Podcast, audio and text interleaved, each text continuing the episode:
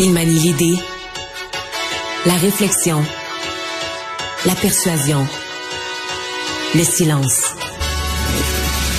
Mario Dumont. Informé, cultivé, rigoureux. Il n'est jamais à court d'arguments. Mario Dumont. Pour savoir et comprendre. Bonjour tout le monde, bienvenue à Cube Radio. C'est une journée marquée vraiment par les gestes de, de, de, de violence.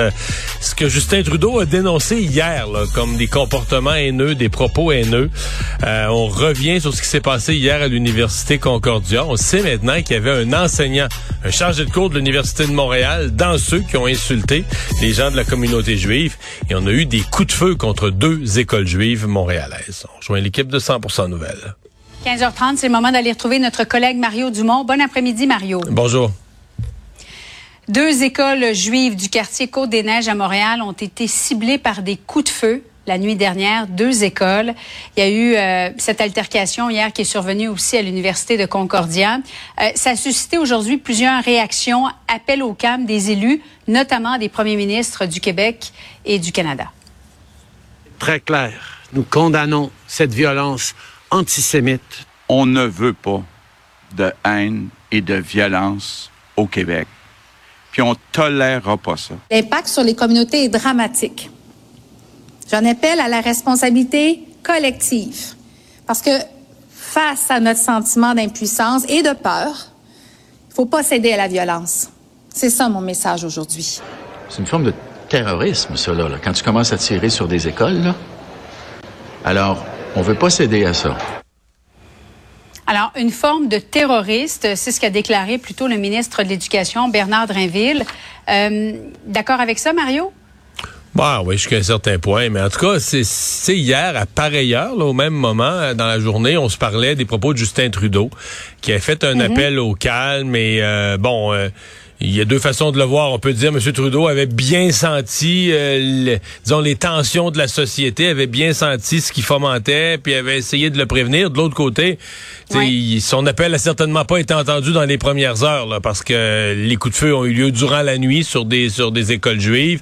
Bon, à l'université Concordia, c'était arrivé hier, mais euh, je pense que ces appels sont tout à fait pertinents, mais on le sentait quand même. Et euh, il y a un côté où on a dit au départ, on ne tolérera pas le discours haineux, mais dans les faits. Tu sais, la vie est ce qu'elle est, là. On se donne des grands principes, puis là, après ça, ben, il y avait des manifestations qui étaient globalement pacifiques. Il n'y avait pas de vitrine de cassé. Il y avait des discours. Puis là, les discours sont en arabe. Fait que la plupart des gens qui sont pas arabes comprennent pas la langue. euh, mais dans les discours, euh, on a entendu la traduction de celui d'Adil Sharkawi. C'est peut-être le pire. là. On le connaît, c'est un provocateur, mais quand même, c'est du discours où tu dis, bon, tu demandes à Dieu là, de, de détruire un peuple, puis de les faire mourir tous, puis de pas en oublier jusqu'au dernier. Puis, euh, bon, euh, je sais pas qu'est-ce que c'est. Ça, c'est pas du discours là, qui, euh, qui, qui qui vise une autre population, puis qui est désigne comme ennemi, Ouais. puis qui se caracté- caractérise comme haineux. Donc, mais ça, on l'a toléré dans le fond, dire qu'on l'a laissé aller parce que bon, dans les, les manifestations, ça semblait se passer correct. Et là, c'est comme s'il y a une espèce de prise de conscience de dire, ok, là, on a laissé aller, puis voici ce que ça donne maintenant, puis voici le genre de tension que ça crée maintenant. Euh, Mario, hier midi à l'Université de Concordia, il y avait deux kiosques, un pro-palestinien, un pro-israélien, qui faisaient, bon, euh, chacun des kiosques faisait, tenait ses activités. Euh, malheureusement, ça s'est passé à très peu de, distance physique, à peu près au même moment.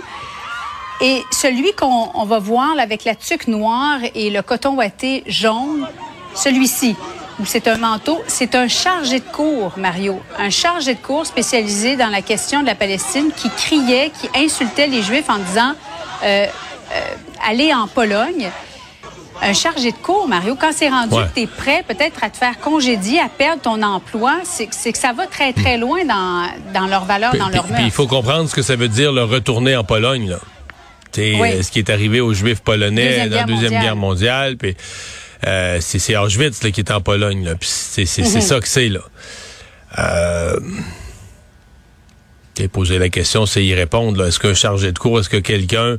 euh, D'abord, dans le monde universitaire, si on avait à établir un principe général, c'est l'univers où tout devrait être débattu. Euh, ces questions-là, même si elles sont émotives et sensibles, devraient être débattues dans des colloques euh, argumentés euh, sur la base du droit international. Il y a toutes sortes d'arguments à faire valoir de part et d'autre.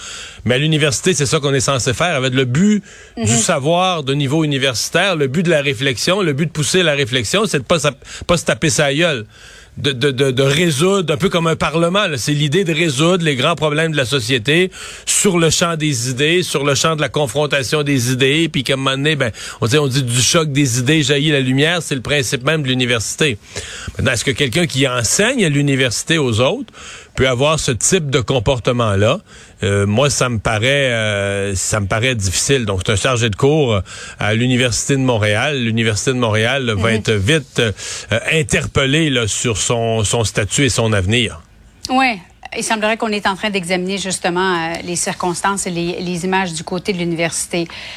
Tramway de Québec, Mario. Alors, Québec mandate finalement la Caisse de dépôt, un mandat de six mois pour trouver le meilleur projet structurant euh, de transport en commun à Québec. On va écouter ensemble le député euh, fédéral Jean-Yves Duclos, qui est député de Québec. Moi, je pense que le gouvernement du Québec a saboté les efforts de ma communauté hier. Parce que c'est une communauté qui a travaillé fort depuis cinq ans, même depuis plus que cinq ans. Ça fait 15 ans que le projet de tramway est en étude et en discussion. Alors, il accuse Québec d'avoir saboté le projet. Euh, qu'est-ce que tu qu'est-ce que tu penses de ces propos? Ah, je pense que c'est trop fort. Euh, je pense que c'est trop fort. Euh, je veux dire, je dis pas que le gouvernement du Québec a pas l'air fou là-dedans. Là. Il était pour, sont rendus mhm. compte. Là, je comprends que c'est tout croche. Saboter, c'est parce que saboter, saboter le travail de la communauté, mais la communauté, c'est pas juste le 30% de la population qui sont en faveur du tramway ou ceux qui ont travaillé dessus. La communauté, c'est toute la population. Est-ce qu'on peut parler de sabotage des efforts de la communauté quand là, la grande majorité en voulait plus du projet? C'est un peu ça aussi le problème. Puis ce qui a saboté le projet, c'est aussi l'augmentation des coûts. Je pense que si le projet était resté, même avec un dépassement de coûts, Julie, là, on était à 3 points quelque chose, mettons 4, si on avait monté à 5, 5 et quart, 5 et demi, je serais le premier à dire, mais là, c'est un dépassement raisonnable. C'est complètement sauté que le gouvernement abandonne le projet. C'est mhm. pour un dépassement qui est dans l'ordre normal de ce qu'on voit. Mais là, c'est juste que une fois, une fois que les coûts doublent, triplent, c'est que tu changes tellement d'ordre de grandeur que c'est carrément plus le même projet.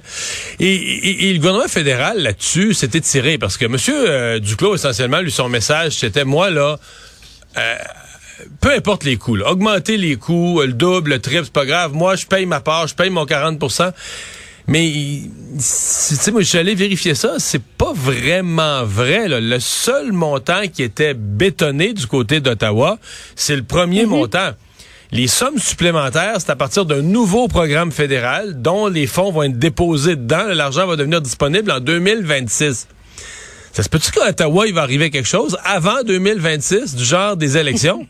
des élections? Ouais, c'est ça. Donc, M. Duclos, le plus loin qu'il pouvait aller, c'est de dire, ben moi, si je suis réélu, on va mm. prendre l'engagement électoral de rajouter l'argent nécessaire. Mais, tu sais, dans l'éventualité où les conservateurs étaient élus, ben là, eux autres, ils ont dit, nous autres, c'est zéro ces dépassements de coûts. Fait que, tu sais, le gouvernement du Québec, tu sais, je comprends que le ministre du Clos avait une position assez facile de dire, ah, moi, je finance, peu importe le montant, je finance, je finance, je finance.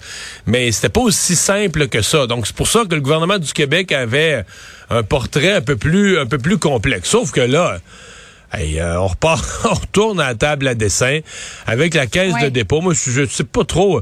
Moi, sais-tu qu'est-ce que j'ai vu? J'ai vu qu'hier, c'était un désaveu. Épouvantable du ministère des Transports. Tu sais, ce matin, je le disais avec une demi-méchanceté en ondes, là, mais c'est mhm. comme si sont arrivés dans le bureau à François Legault, puis ont dit, Monsieur Legault, faudrait, faudrait reprendre ça à zéro. Là. Toute la grande région de Québec, rive sud, rive nord, le nouveau lien, le troisième lien, le transport en commun. faudrait vraiment faire un plan de transport pour la région de Québec. ça, ça serait un job pour le ministère des Transports. Puis là, François Legault a dit... le ministère des Transports.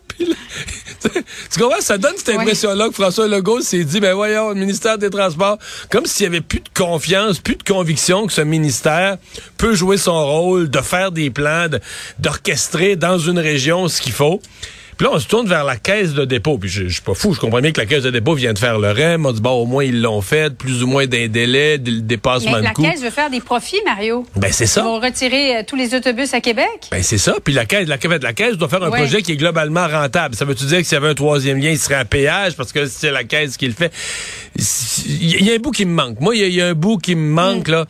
Donc, j'ai l'impression qu'hier, euh, le gouvernement du Québec a voulu comme enlever le dossier des mains de Bruno Marchand. Parce qu'ils avaient l'impression que le monsieur Marchand, lui, dépensait de plus en plus vite. C'est ça qu'on entend à Québec. Il dépensait de plus en plus vite en disant, on va pousser le, bas plus, le bras plus profond dans le tordeur, on sera plus capable de l'arracher. Le gouvernement a dit, on va arrêter ça. Là, on donne ça à la caisse de dépôt. Mais il me semble, en tout cas, je, je, vais être optimiste. Peut-être que dans six mois, on va avoir sur la table une nouvelle solution qui va rallier tout le monde.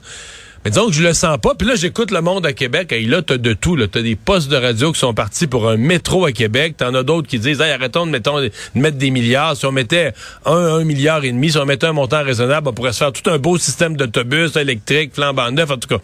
On, et là, ça part dans toutes les directions. Fait qu'à celui qui va ramener toutes les ouailles, euh, qui va ramener toutes les ouailles dans un, un, groupe commun unifié derrière une solution rassembleuse, je souhaite la meilleure des chances. Euh, Mario, un mot en terminant sur un grand qui nous a quitté, un entrepreneur, un visionnaire, qui s'est soucié de l'environnement avant même qu'on qu'on parle d'environnement, du temps où on appelait ça l'écologie, Mario, ou presque. C'est Bernard Lemaire euh, qui est décédé à l'âge de 87 ans. Est-ce que toi, tu l'as connu? Oui, oui, très bien. Je l'ai connu personnellement. C'est tout un monsieur. C'est tout un monsieur. C'est une force de la nature d'abord, hein, un, un tough. euh, lui et ses frères, là, on, on, parlait toujours des Lemaire, des trois frères Lemaire, avec Alain et Laurent. Euh, d'abord, c'est incroyable leur entreprise. Le groupe Cascade, ils ont parti ça de rien, Kings ouais. et ce qu'ils ont fait. Ils ont été, tu as raison de le dire, à l'époque, le recyclage de papier, on parlait même pas de ça. Eux étaient déjà là-dedans, le papier recyclé, bien avant tout le monde. Mais je leur donne aussi le crédit. Écoute, c'est du monde qui ont été impliqués dans la société, dans le Québec, dans le meilleur du Québec Inc. et dans l'aide au démarrage. Je sais pas aujourd'hui, quand on, on, annonce le décès de Bernard Lemaire, combien de, de, de jeunes entreprises, de Québécois, de jeunes et de moins jeunes, mais d'entrepreneurs québécois disaient une chance que je l'ai eu, il m'a aidé, il m'a donné un coup de main, des conseils, mmh. du financement. Alors c'est euh, un, un bonhomme pas mal spécial euh, qui nous, euh, qui nous quitte. Mario, merci beaucoup. Bonne fin d'après-midi à toi. Au revoir.